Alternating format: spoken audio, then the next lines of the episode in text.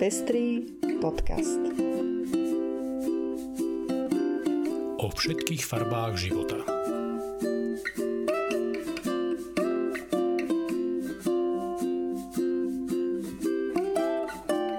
Vítame vás pri 64. vydaní Pestrých správ. Toto sú informácie, ktoré prinášame. Zákaz interrupcií v Poľsku obral dieťa o mamu. Spojené kráľovstvo príjma LGBT utečencov z Afganistanu.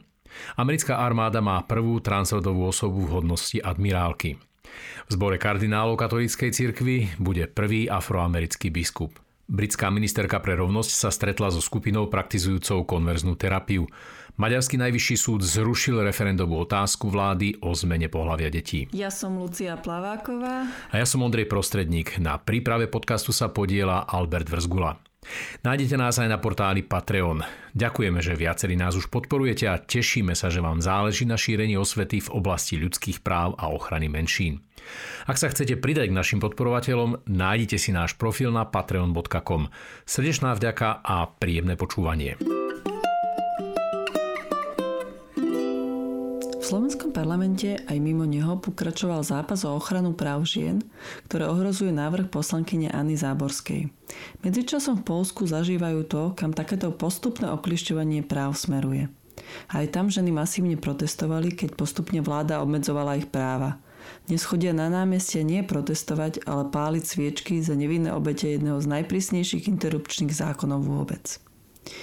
Dieťa váži 485 gramov. Kvôli potratovému zákonu tu musím ležať a oni nemôžu nič spraviť. Čakajú, či zomrie alebo sa niečo začne diať. Ak nie, tak skvelé. Môžem dostať septický šok. Toto boli jedny z posledných správ, ktoré 30-ročná Polka Izabela napísala svojej mame z nemocnice, kde ležela v 22. týždni tehotenstva. Následne zomrela. O prípade, ktorý sa stal v septembri, v týchto dňoch informovali polské médiá, ktorým Izabelina mama ukázala jej zúfale správy. A kým niektorých ľudí trápia iba nenarodené deti, tak tie narodené kvôli ním strácajú mamu. Ako sa stalo dieťaťu Izabely, s ktorým jej manžel zostal teraz sám. Spojené kráľovstvo privítalo prvú skupinu LGBTQ plus Afgáncov, ktorí začali nový život v krajine po úteku pred Talibanom. Po opätovnom nástupe Talibanu k moci patria LGBTQ plus ľudia medzi najzraniteľnejšie skupiny ľudí v Afganistane, pričom mnohí čelia zvýšenej miere prenasledovania, diskriminácie a útokov. Prvá skupina, ktorú tvorilo 29 Afgáncov, prišla do Spojeného kráľovstva 29. októbra ako výsledok práce organizácií Stonewall a Rainbow Railroad a pomoci ministerky zahraničia.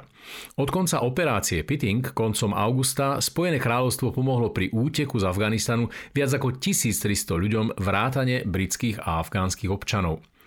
Ministerka zahraničných vecí Liz Trussová povedala Británia je odhodlaným bojovníkom za slobodu a právo všetkých ľudí byť sami sebou a milovať toho, koho chcú bez prenasledovania. Zohrali sme kľúčovú úlohu pri zachraňovaní týchto ľudí a budeme aj naďalej robiť všetko, čo je v našich silách, aby sme pomohli ohrozeným Afgancom opustiť krajinu, dodala ministerka. Vláda dúfa, že to bude prvá z mnohých skupín LGBTQ plus Afgáncov, ktorí začnú nové životy v Spojenom kráľovstve. Už v najbližších mesiacoch sa očakáva príchod ďalších. Doktorka Rachel Levinová, najvyšší postavená otvorene transrodová predstaviteľka Spojených štátoch amerických, zložila prísahu ako námestnička ministra zdravotníctva a štvorviezdičková admirálka v zbore povereného službou verejného zdravotníctva v USA. Teraz je tiež prvou otvorene transrodovou štvorviezdičkovou dôstojničkou z ktorejkoľvek z 8 uniformovaných služieb. Levinová, ktorá povedie 6 tisíc príslušníkov a príslušníčiek verejnej zdravotnej služby, sa stala prvou otvorene transrodovou vysoko postavenou federálnou úradničkou, ktorú Senát potvrdil v marci, keď bola vymenovaná za asistentku tajomníka na ministerstve zdravotníctva a sociálnych služieb.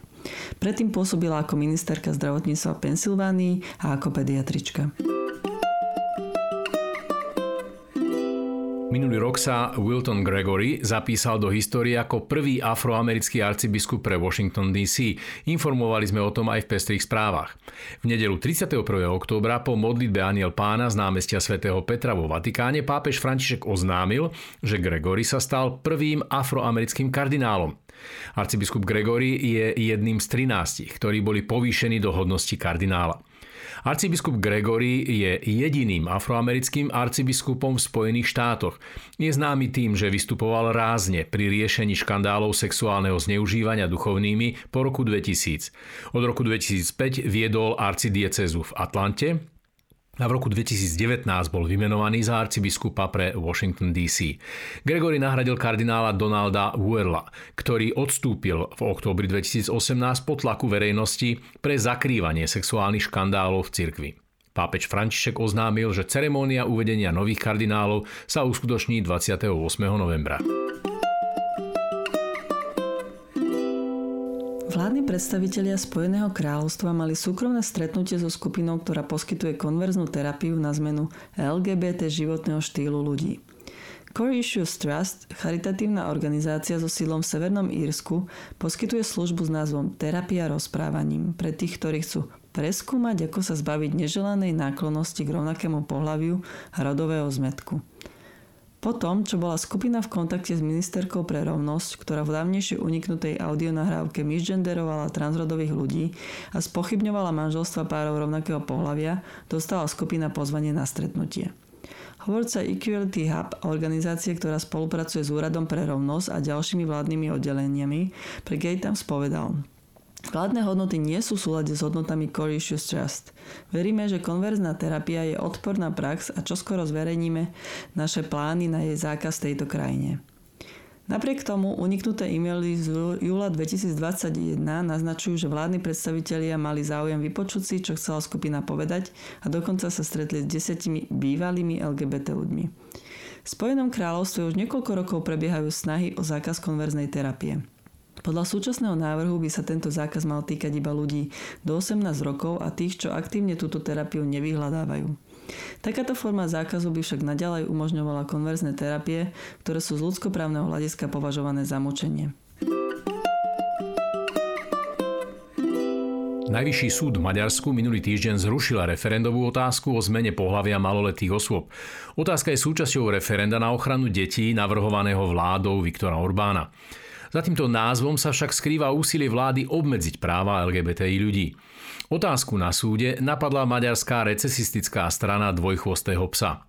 Podobne ako sa v slovenskom tzv. referende na ochranu rodiny v roku 2015 organizátori chceli pýtať na zákaz registrovaných partnerstiev, ktoré však na Slovensku ani neboli legálne, aj v tomto prípade organizátori navrhli otázku o chirurgickom zásahu pre maloletých, ktorý podľa súčasného maďarského práva nie je možný. Najvyšší súd sa stotožnil s argumentáciou strany a otázku zamietol. Vláda Viktora Orbána sa proti rozhodnutiu odvolala a vo veci bude rozhodovať Maďarský ústavný súd. stredu 10. novembra o 17.00 sa uskutoční prvé zo série podujatí Zelená vízia pre Slovensko, a to pod názvom Klimatická zmena vo verejnej mienke v politike štátu a samozprávy. Hlavným cieľom Zelenej vízie pre Slovensko je otvoriť širšiu odbornú diskusiu o našej klimatickou zmenou poznačenej budúcnosti naprieč sektormi. Diskutovať prídu Michal Vašečka, Tatiana Kratochvílová, Norbert Kurila, Elena Višnár-Malinovská. Viac informácií o evente a registrácii nájdete na stránke zelenavízia.sk. Klimatické zmeny na Gemery, ako ďalej, to je názov online konferencie, ktorú vo štvrtok 11. novembra usporiada Centrum udržateľnej energetiky Gemer. Odborníci z oblasti klimatológie, vodohospodárstva, energetiky a ďalších oblastí predstavia faktami a štatistikami doložené informácie o situácii v oblasti globálneho oteplovania s dopadom na kvalitu vody, vzduchu, pôdy, flóry a fauny a ostatné aspekty s dopadmi na región Gemer. Medzi prednášateľmi budú napríklad docent inžinier Peter Tauš, vysokoškolský pedagóg z Technickej univerzity v Košiciach či europoslanec za progresívne Slovensko Martin Hojsík. Podrobnosti nájdete na, Facebooku, na facebookovej stránke Centra udržateľnej energetiky GEMER. A to je už všetko z dnešného vydania Pestrých správ. Do počutia o týždeň.